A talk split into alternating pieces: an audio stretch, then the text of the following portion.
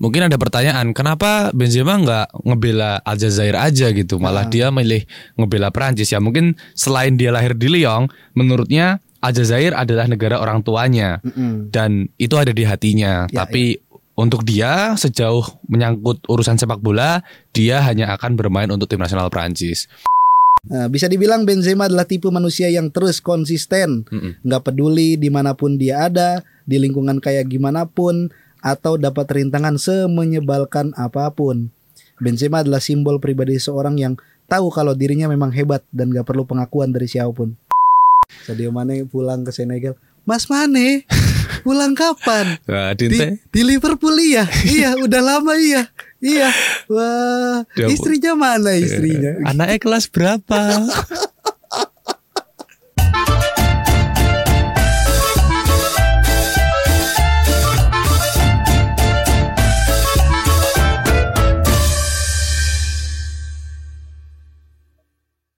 Selamat datang di podcast Ora Gol, karena sepak bola bukan hanya tentang gol. Episode ke-73 barengan saya Ikhlas Alfarisi dan saya Rehan Majid. Bentar, ini kita volumenya. Iya, coy. Gitu dulu ya, kedengeran ya? Kedengeran, coy. Yo ilah ya, selamat mendengarkan teman-teman. Yo, hai. Yang masih mau mendengarkan, karena ya tak seperti yang banyak terjadi, yang aku dapat banyak cerita juga kalau bulan-bulan ini adalah bulan-bulan yang penuh dengan pikiran diri kita sendiri. Ya. Orang-orang makin banyak untuk mikirin diri sendiri. Ngapain denger podcast? Banyak kontemplasi orang-orang. Banyak kontemplasi. Dan sebagaimana ya kita sebagai mas-mas yang ada di seperempat abad umurnya ya, baik yang bilang umur-umur segini ya lagi bingung-bingungnya. Betul sekali. Quarter life crisis kalau kata orang. Quarter life crisis ya. Yoi. Ya gak apa-apa lah, yang penting udah 73 episode. Dan banyak update yang kita temui di sosial media gitu. Khususnya soal sepak bola. Ya seringkali kita refleksikan ke kehidupan sehari-hari, ke fenomena sehari-hari, bahwa sepak bola juga itu adalah fenomena sosial. Dan bisa banget gitu Kita tarik ke obrolan yang lebih menarik. Termasuk ya karena pemain sepak bola kan manusia ya. Iya. Supporter juga manusia ya. Supporter juga manusia. Nah, kalau yang main fan football di Stadion Mat dia. Nah, kan ciri-ciri manusia kan setidaknya manusiawi ya, perilakunya. Empati. Empati itu yang membedakan kita dengan hewan kan. Ya, hewan enggak punya empati, simpati gitu, cuman ya. Apa bedanya hewan sama komodo dulu kan gitu ya. Oh iya, panjang itu ceritanya. Sama aja dong kayak gitu. Ya enggak Bung, saya manusia. Enggak, kamu komodo. Kamu komodo aja. Disamain sama hewan. Aduh. Sama apa namanya, maskot SEA Games. Enggak pernah kan, maskot SEA Games itu komodo. Si komo. Ya nantilah kita bacain update-nya hari Senin aja. Sekarang kita pengen langsung ke tema nih, bahwa beberapa hari yang lalu, hari Selasa pada hari Rabu. Hari Selasa ya, ada pengumuman seperti tahun-tahun sebelumnya bahwa dunia sepak bola ya selalu punya seremonial untuk merayakan sepak bola itu sendiri gitu kan. Dan salah satu perayaannya adalah merayakan pemain-pemain, talenta-talenta terbaik yang pernah ada di jagat sepak bola ini. Dan salah satu penghargaannya adalah Ballon d'Or. Pemain terbaik tahun ini. Pemain terbaik dunia tahun ini. Itu tuh majalah France Football bekerja sama dengan FIFA ya. Tapi FIFA sebenarnya punya versinya sendiri nanti nih pasti nih. Kalau FIFA kan yang trofinya melengkung-melengkung tuh, yang best 11. Oh iya gitu. Sama apa FIFA best man gitu kan, best woman gitu.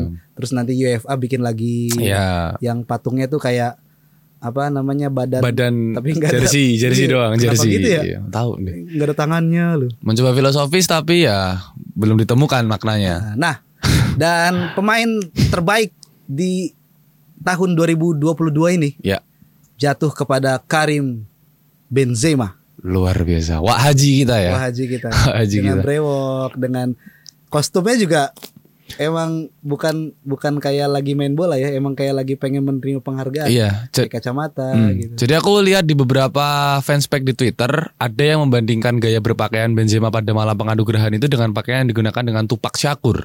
Tupac Shakur. Tupac fucking Shakur gitu, gokil. Orang mungkin pecinta hip hop 90s mungkin sangat tahu ya. Iya. Tupac Shakur. Jadi setelan kemeja yang ada kayak kalungnya gitu. Iya. Itu juga dikenakan sama Tupac Shakur. Aku enggak tahu simbolnya apa ya, tapi kacamata yang sebenarnya kan dia kan enggak minus dong. Enggak minus. Harus striker tajam. Iya, enggak. Enggak minus kan. Itu gaya itu. Itu bagian dari fashion. Gitu kan. Tapi ya apa maknanya dia menggunakan pakaian digunakan Tupac gitu kan. Tupac kan terkena rebel ya. Iya. Apakah Benzema juga ingin menunjukkan? Iya.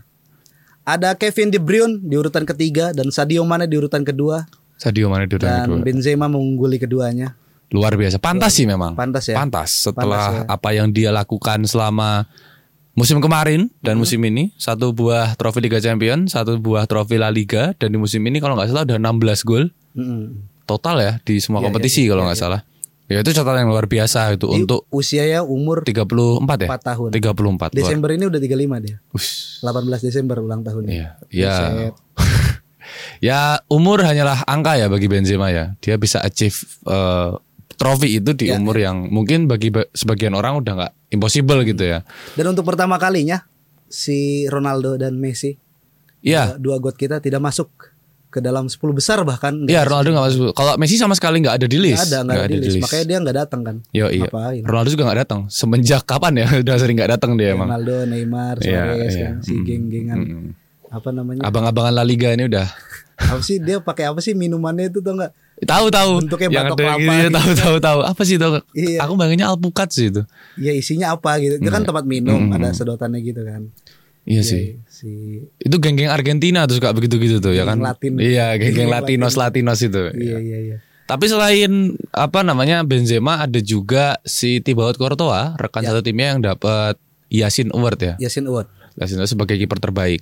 Ada beberapa enggak cuma Ballon d'Or ya, ada Yashin Award, ada Kopa Trophy. Ada Kopa Trophy ya. Iya, Kopa. Kopa apa Kepa sih? Kopa, Raymond Kopa. Maksudnya penghargaannya Kepa Trophy. Kepa Arizabala.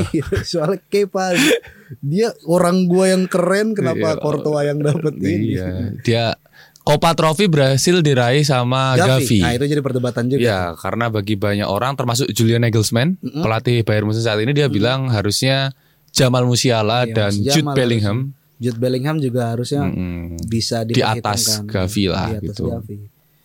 Terus kemudian ada Socrates Award buat Sadio Mane. Pertama kali di tahun 2022 ini untuk Sadio Mane karena kontribusinya ya luar biasa. Dia membangun kampung ya. Tidak suka menghambur-hamburkan uangnya untuk membeli. Itu kan mobil sport. Iya enggak. Aku kan kalau baca di media kan dia selalu membangun kampungnya ya, Jadi aku bayangin kampung kan ya satu apa namanya hometown lah ya. Iya, hometown satu lingkungan gitu ya. Aku bayangin perbatasan antara kampungnya Sadio Mane sama kampung sebelah gitu. Di kampungnya Sadio Mane udah keren, punya rumah sakit, punya apa-apa, sampingnya masih Sadio Mane pulang ke Senegal. Mas Mane, pulang kapan? Nah, di Liverpool ya. Iya, udah lama ya. Iya. Wah, istrinya mana istrinya? Anaknya kelas berapa?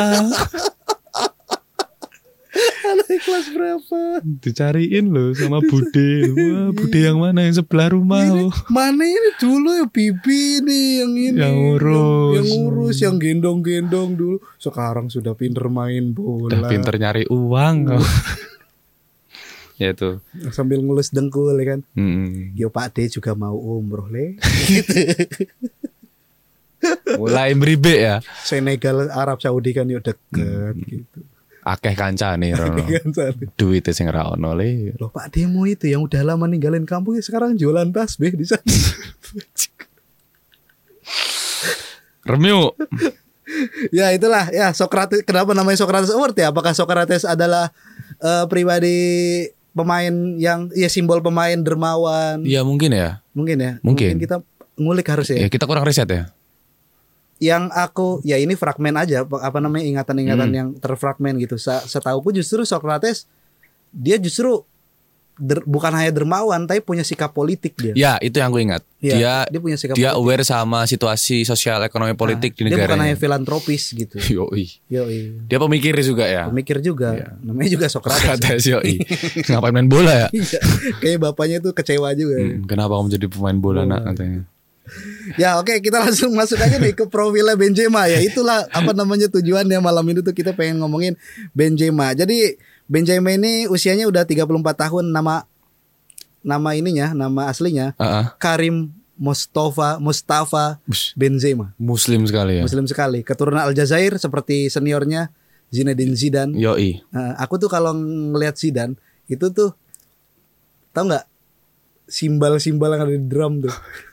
Kinclong gitu ya? Enggak coy, bukan botaknya, dia bawa kesana aja. Mereknya Zildian. Oh Zildian. Soalnya kan simbol-simbol juga mengkilat. Kepala Zidane kan juga. Enggak kesana. Parabat pisik mulu, pisik yang dilihat gitu. Ya langsung aja nih, Benzema ini dia lahir di kota Lyon, Prancis. Ortunya keturunan Aljazair. Ia coba menjejaki sebagai pemain bola sejak usia anak-anak bersama klub lokal Bron Terraillon. Nah itu tidak dibacakan dengan logat Prancis ya. Paris. Ya.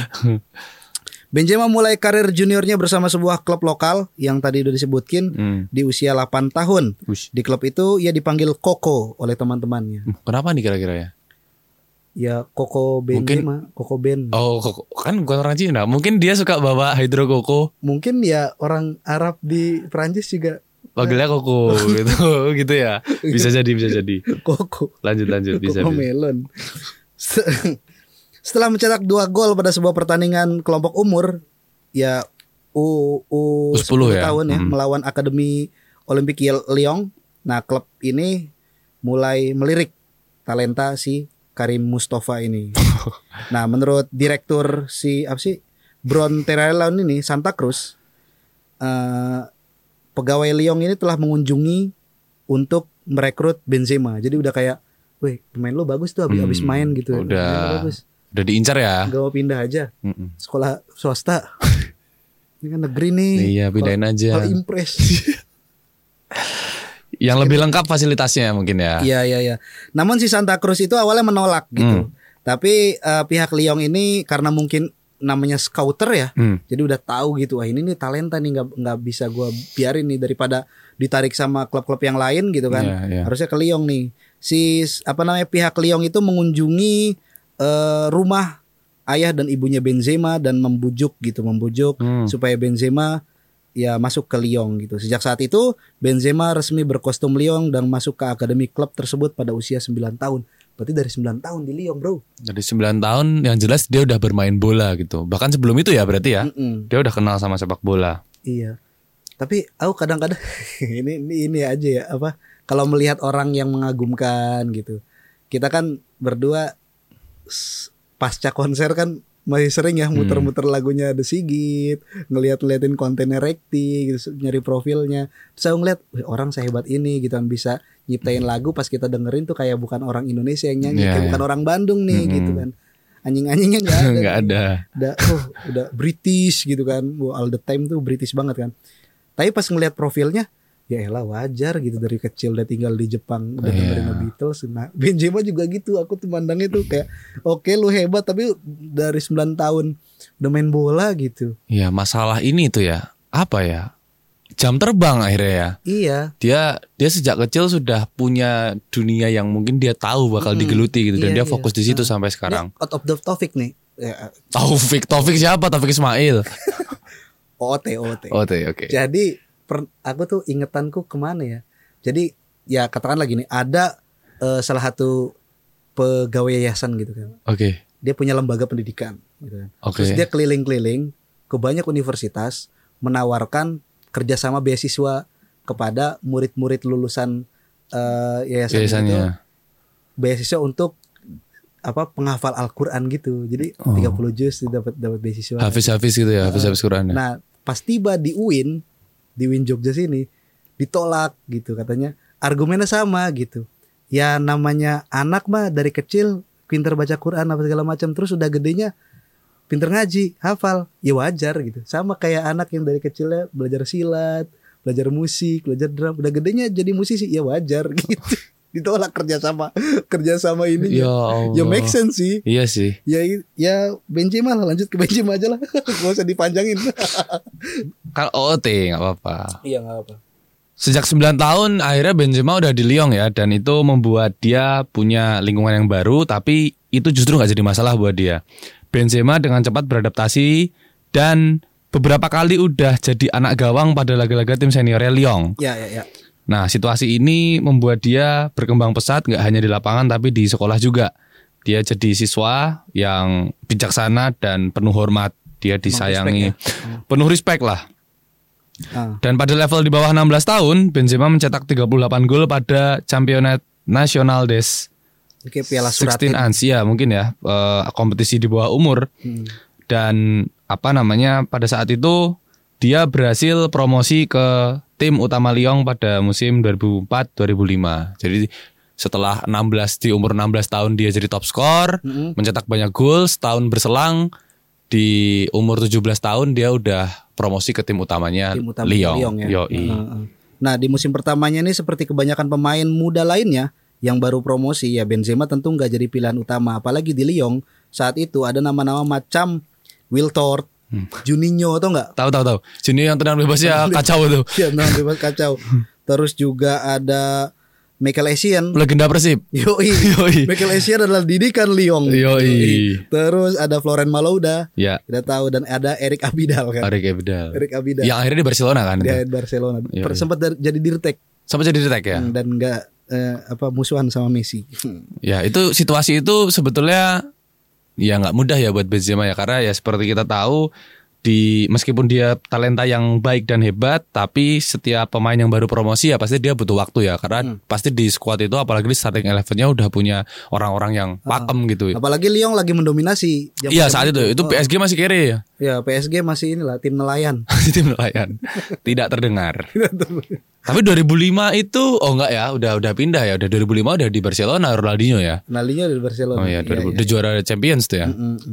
Nah, di Lyon ini Benzema akhirnya mampu menembus ya. Iya. Menembus skuad utama itu, kalau misalkan lihat Wikipedia itu ngelihat Lyon musim sekian itu tuh pergerakan Benzema tuh akhirnya dari yang dapat nomor punggungnya anta beranta sampai akhirnya dia nomor punggung 19, sampai akhirnya dapat nomor punggung 10 itu. Nah, di musim 2007-2008 ini jadi musim terbaiknya Benzema di Lyon. Ia berhasil mencetak 20 gol dan menjadi pemuncak klasemen di Liga 1 Prancis. Ini Liga 1 BRI. Liga 1 Prancis. Ya, di umurnya yang masih 19 tahun. Wih, gokil. Gokil lah. Ya, ini more than Mbappe kayaknya.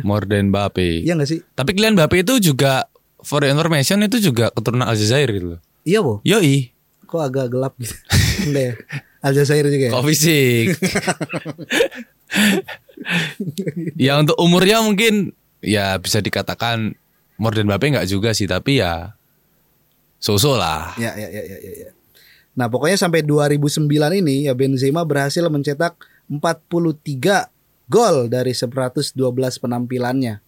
Aku tuh ingat ya, di zaman-zaman itu tuh Real Madrid kan terseok-seok ya. Real Madrid, aku senang tuh. Real Madrid waktu itu pemainnya Cicinho tuh enggak? Oh, tahu. Haji Guti domain itu. Pokoknya Salgado. Sisa-sisa Los Galacticos jilid 1. Iya. Zidane masih ada lah. Ya, dia terakhir kan ininya pensiunnya pas habis nyerudukan 2006. Nah, ya sisa-sisa Los Galacticos jilid 1 gitu. Ya pemain-pemain kayak Marcelo tuh masih belum gondrong, masih baru direkrut gitu-gitu. Nah, di 2009-nya akhirnya Benzema dilirik sama Real Madrid. Nah, ini menarik karena setelah dia dalam tanda kutip membantu Lyon untuk menguasai Ligue 1, dia mulai jadi perbincangan halayak luas, terutama klub-klub besar di Eropa saat itu. Yang lebih membuat Benzema mencolok adalah pada turnamen UEFA Champions League musim 2005-2006, di mana Lyon berhasil mengungguli Real Madrid di pertandingan pertama mereka di fase grup. Real Madrid dihajar 3-0 dan Benzema jadi salah satu aktornya. Pertemuan kedua di Madrid, klub bertabur bintang itu juga berhasil ditahan Lyon 1-1. Dari situ bisa jadi Real mulai melirik Benzema. Sampai akhirnya pada musim 2009, Benzema kemudian dipinang oleh Real Madrid. Nah, awalnya Benzema mendapat tawaran dari Manchester United. Manchester United itu selalu melirik siapa saja ya? Iya, siapa saja yang terlihat cukup mengkilat langsung dilirik. Rico Simanjuntak kayaknya. Waduh. Calon winger terbaru di Old Trafford. Iya, dulu Rezaldi Hanusa pernah tapi gak jadi. Nah, awalnya sempat dilirik nih sama Manchester United dengan nilai yang lebih besar. Namun Benzema mengaku ingin seperti idolanya, yakni Zinedine Zidane. Waduh. Sehingga ya lebih memilih tawaran Madrid ketimbang MU yang mana waktu itu kalau nggak salah cuma 35 juta euro harganya ya. Sedangkan di Manchester tuh 20 sekian tapi kan pound sterling ya, jadi ya, nilainya lebih besar gitu loh. Oh, ini lebih besar nih, enggak gitu. Nah, kepindahan si Benzema ke Madrid ini itu sebenarnya banyak disalahkan sama banyak pihak gitu. Okay. Mungkin Fabrizio Romano zaman dulu lah ya. Okay. Fabrizio Romano old zaman itu tuh lagi apa ya dia? Dia masih magang mungkin. Masih jadi wartawan kayak aku enggak ya. Sehari nulis nama artikel, dapat artikel. Ini hari ini tuh artikelku di drop 3 coy. Cara yang unik dan menarik Chris kayak gitu. Di drop 3 tuh berarti enggak tayang ya? Ideku. Oh, ideku buat besok okay. Drop. Cara yang unik, aku nanya kan indikator yang unik menarik gimana ya, Pak gitu. Nanti saya kasih contoh gitu. Wah, ini mah aku udah nemu cuman gak diajuin. Ya mungkin Fabrizio waktu itu masih kayak gitu ya. Kayak gitu ya. Masih merakit ini. Belum ya. Jadi A1 ya. Belum. Ya masih. Gitu. Nah, banyak pihak yang menyalahkan pilihan Benzema pasalnya Real Madrid saat itu sedang membangun proyek Los Galacticos jilid 2-nya. Dengan mendatangkan begitu banyak bintang seperti Ronaldo, Kaka, ya. Ozil, Xabi Alonso, Semi Hedira. Ya. Terus siapa? Yang pernah main di Mitra Kukar tuh Julian Fabert, tau gak? Oh iya, itu juga ya? Iya, banyak lah pokoknya. Ya, hebat. Keren dikit ambil Piala Dunia 2014 tau gak? James Rodriguez langsung ambil. Tapi ini 2009. Ya. Masanya ya Ronaldo, Kaká, Ozil dan Xabi Alonso itu. Nah, terlebih di lini serang Real Madrid masih ada Raul Gonzalez dan juga ada wonderkid bernama Gonzalo Higuain yang penampilannya masih impresif di musim sebelumnya. Nah, anggapan itu valid. Benzema selama bertahun-tahun hanya jadi pelengkap Ronaldo. Posisinya yang harusnya target man dan dimanjakan dengan berbagai suplai malah gak kesampaian. Meski di atas kertas ia selalu dipasang di tengah, perannya bukanlah seorang goal getter. Tapi justru Benzema kerjanya cuma ngebuka ruang untuk Ronaldo bisa lebih leluasa mencetak gol. Makanya tiap musim Ronaldo terus yang jadi LPGC ya. LPGC, best player, Ballon d'Or. Dan Benzema selalu jadi orang yang di belakang tepuk tangan waktu seremonial itu. Waduh. Babat Ballon d'Or ya. Babat Ballon d'Or ya. Anjir. Kayak epic banget coy. Iya. Kayak epic banget. Nanti kita kita bakal ngebahas itulah. Oke. Okay. Kita ngomongin ke Galacticos jilid 2 dulu nih, lanjutan. Nah, sampai akhirnya bintang-bintang Galacticos jilid 2 ini satu persatu mulai pergi, termasuk Ronaldo yang saat itu akhirnya juga pindah ke Juventus ya. Benzema tetap ada di tempat dan bahkan terus-menerus bikin orang akhirnya sadar kalau selama ini dia emang hebat. Di musim 2021-2022, semua orang akhirnya sadar dia sehebat itu. Kali ini Benzema jadi yang utama. Sepertinya nggak ada perubahan dari gaya mainnya ketika di Lyon. Benzema tetap tajam di depan gawang. Bahkan berkat bertahun-tahun jadi pelayan, ia pun jadi punya banyak opsi untuk membuka ruang. Mas Vini dan Dek Rodrigo bisa mencetak gol. Gokil ya. Gokil. Kalau Benzema orangnya selfish gitu. Ya benar. Iya. Menurutku salah satu hal yang bisa ditorehkan di portofolio dia adalah dia orang yang bukan egois gitu. Dia tidak egois karena bertahun-tahun dia jadi pelayan, membuka ruang, selalu jadi orang yang bahkan dia kan jumlah asisnya cukup banyak ya. Betul, ya karena dia hanya melayani gitu. Iya. Dan ya akhirnya selain itu dia juga punya akurasi umpan yang bagus kan. Kita juga bisa lihat di beberapa match dia jadi. Ya karena itu terlatih untuk melayani. Pelayan gitu ya. Yoi. Jadi ya gitu. Tapi akhirnya di lain sisi dia jadi striker yang cukup komplit gitu ya. Mas Vini tuh kayak konsultasi ke Benzema, Mas, saya ki wayahe awakmu sing dilayani bawa karo aku. Oh rasah. Oke iso ora. Mas bajigur main wangun tenan saya gentenan rasah. Rasah wis ayo. Pas wayahe aku iso nyetak gol ya aku. Pas kowe lagi ana ning posisi apik ya rapopo tak kei. Dek Rodrigo. Iya Mas. Sido main karo aku apa ora? Gelem Mas. Yes, pokoknya rasa macam-macam, rasa dribbling, ada kesempatan, shoot. Oke, siap Mas. Ya. Dan terbukti kan akhirnya Vini dan Rodrigo. Ya, Vini nyetak gol waktu final lawan Liverpool. Rodrigo mampu semifinal comeback lawan Manchester City. Yes. Kan? Bukan Benzema mah. Wah. Ya. Tapi dia ada di saat yang tepat gitu loh. Kalau misalkan si lawan main-main coba build up dari belakang. PSG sosokan build up dari belakang, coy. kipernya Donnarumma tuh yang direbut sama Benzema itu. Ya ampun. Dan pertandingan lawan City ditutup dengan penalti tenangnya Benzema ya. Yoi, betul sekali. Menyelesaikan perlawanan Manchester City. Iya iya iya. Kalau misalnya dilihat-lihat kan Benzema itu ya karena udah dapat Ballon d'Or kan, ya kita nggak bisa bilang dia biasa-biasa aja, pasti luar biasa gitu kan. Tapi dari segi posisi, dikutip dari media yang aku ini nih, Inside Football, dia tuh lebih mirip sebenarnya kayak Henry dan Anelka gitu, seorang pemain yang suka melayang ke sayap dan menarik apa ya penandanya kayak ngebuka ruang gitu. Iya, dia suka narik yang marking dia biar iya. Oke, nah ini menarik nih. Tadi kita juga membahas soal idolanya ya. Jadi si Karim Mustafa Benzema ini kan dia sangat mengidolakan Zinedine Zidane ya, yang membuat dia juga akhirnya gak jadi pindah ke Manchester United. Tapi meski begitu sebetulnya Benzema juga pernah mengakui bahwa dirinya adalah seorang pecinta Ronaldo R9 ya. Ronaldo Wati yang rambutnya Yoi. Itu El Fenomeno yoi. Jadi dia mulai mengikuti si El Fenomeno ini setelah dia pindah ke Barcelona pada pertengahan 90-an. Ya dia membicarakan banyak hal soal Ronaldo, terutama soal taktiknya, kekuatannya, kecepatannya, dribbling dan kemampuan mencetak golnya.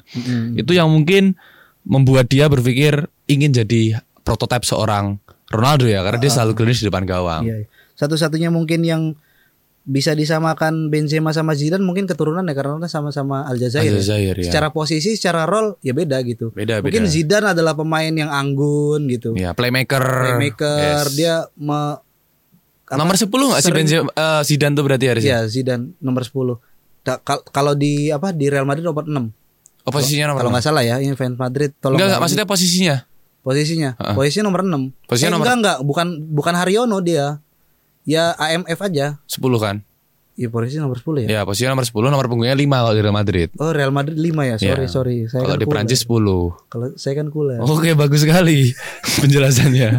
Bantahannya bagus. Iya, tapi dia ya sebagai gelandang punya sentuhan-sentuhan magis gitu. Makanya sampai dia punya signature move. Zidane roulette itu yang Zidane dia mutar itu ya. Cuma Zidane yang memperkenalkan itu ya. Iya, semua orang bisa. Ya kayak Panenka. Apapun ceritanya ya Panenka yang mulai. Antonin Panenka ya. Sama kayak Zidane roulette. Kayak Cruyff turn gitu ya. Nah, gitu-gitu ya.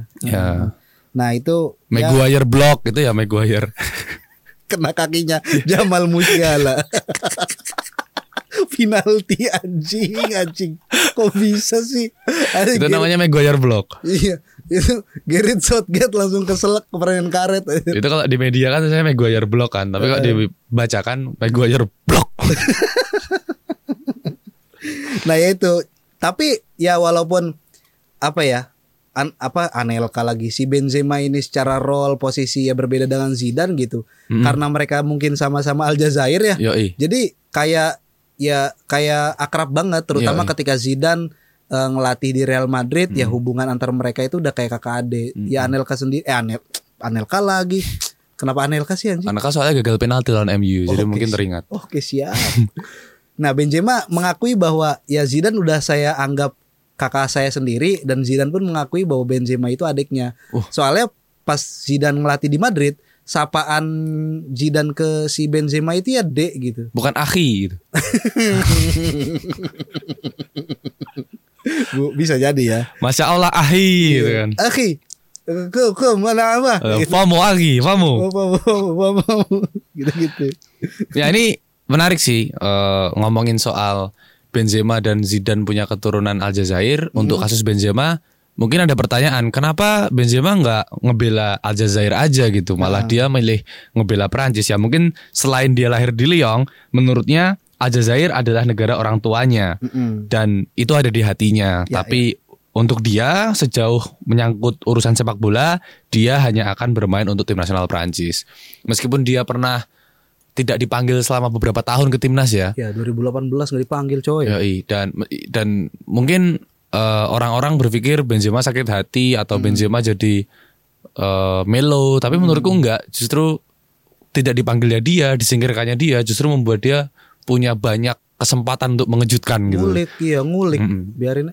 Ya inilah ngulik bener. Iya, perjalanan karirnya yang sempat tertutup dengan banyaknya bintang yang ada di Real Madrid membuatnya ikutan layu men.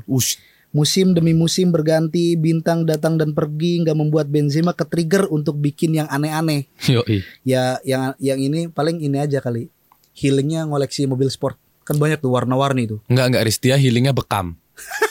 Iya, yeah. Sama makan nasi ini nih. Kebuli. Iya, yang ini ya. Iya, yeah, betul. Gokil. Pokoknya kalau bulan puasa kontennya Benzema sahur. Iya. Yeah. Gitu.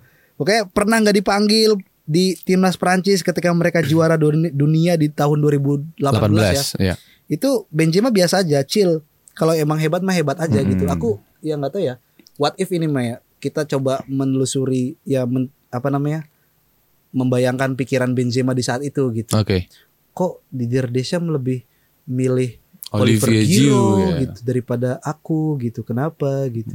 Tapi dia ketawa mungkin pas di akhir kompetisi. Yaelah Giroud dipanggil cuma jadi samsak doang gitu. Iya kan sepanjang turnamen kan enggak pernah nyetak gol, bahkan enggak ada shoot on target sekalipun. Jadi emang Desham taktiknya adalah yang tugas nyetak gol ya Mbappe, Pogba, Griezmann gitu. Giroud ada samsak gitu. Iya. Yaelah mesti mendingan gua lah gitu. Dan aku ngelihat Benzema di Santiago Bernabeu ya. Dia 4 kali bertepuk tangan di belakang Cristiano Ronaldo, 1 kali bertepuk tangan di belakang Luka Modric. Ketika mereka semua menerima Ballon d'Or gitu ya. Dan mungkin di next match atau kemarin ya? Belum ya? Kemarin udah ada foto-foto pas lagi training ditaruh di belakang gitu kan. Diliatin sama Valverde. Ya, tapi Benzema juga mantau. Hati-hati punya gue itu. Jangan ketuker sama yang Yashin ya. Iya, Courtois ya. Nah, bisa dibilang Benzema adalah tipe manusia yang terus konsisten, enggak peduli dimanapun dia ada, di lingkungan kayak gimana pun atau dapat rintangan semenyebalkan apapun.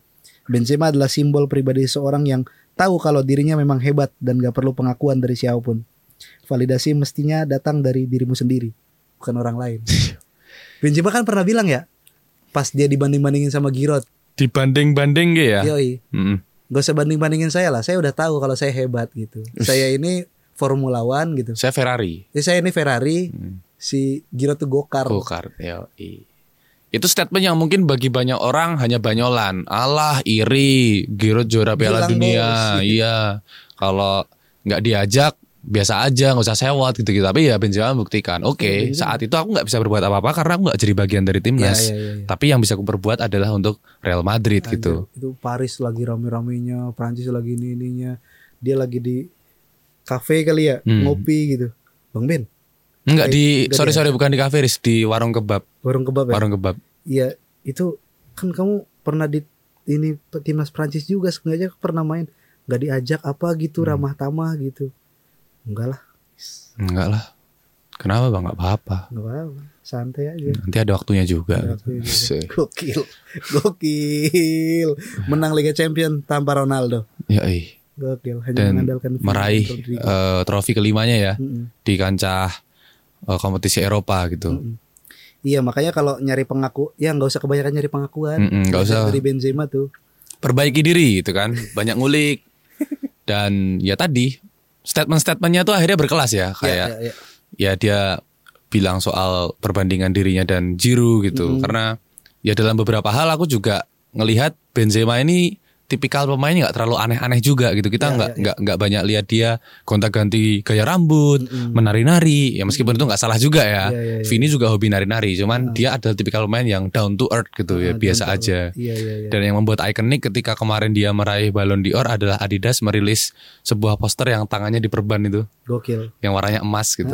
Karena dia selalu pakai perban itu. Iya. Setelah pernah cedera dia tangan. Dan setelah dia pakai perban itu dia justru makin gacor gitu. Makin gacor. Gokil memang. Di dalamnya mungkin ada ayat-ayat apa gitu. Ciro Alves dari Persib kan pakai perban. Jadi keren kan habis itu. Silva. Kan. Daisuke Sato. Ya mungkin akan mengikuti jejaknya Bang Benzema kali ya. Betul. Ya itu aja mungkin episode 73 ini. Siap. Makasih yang udah dengerin ya. Ini lumayan pendek episodenya. Kita ketemu di hari Senin Han. Yoi. Buat katanya kita mau ganti jadwal ya, siaran pagi ya. Yoi, siaran pagi. Yoi. Biar kayak Desta in the morning. Desta Inggina. Ya, Desta Inggina in the morning. Oke, sampai jumpa di episode selanjutnya. Dadah.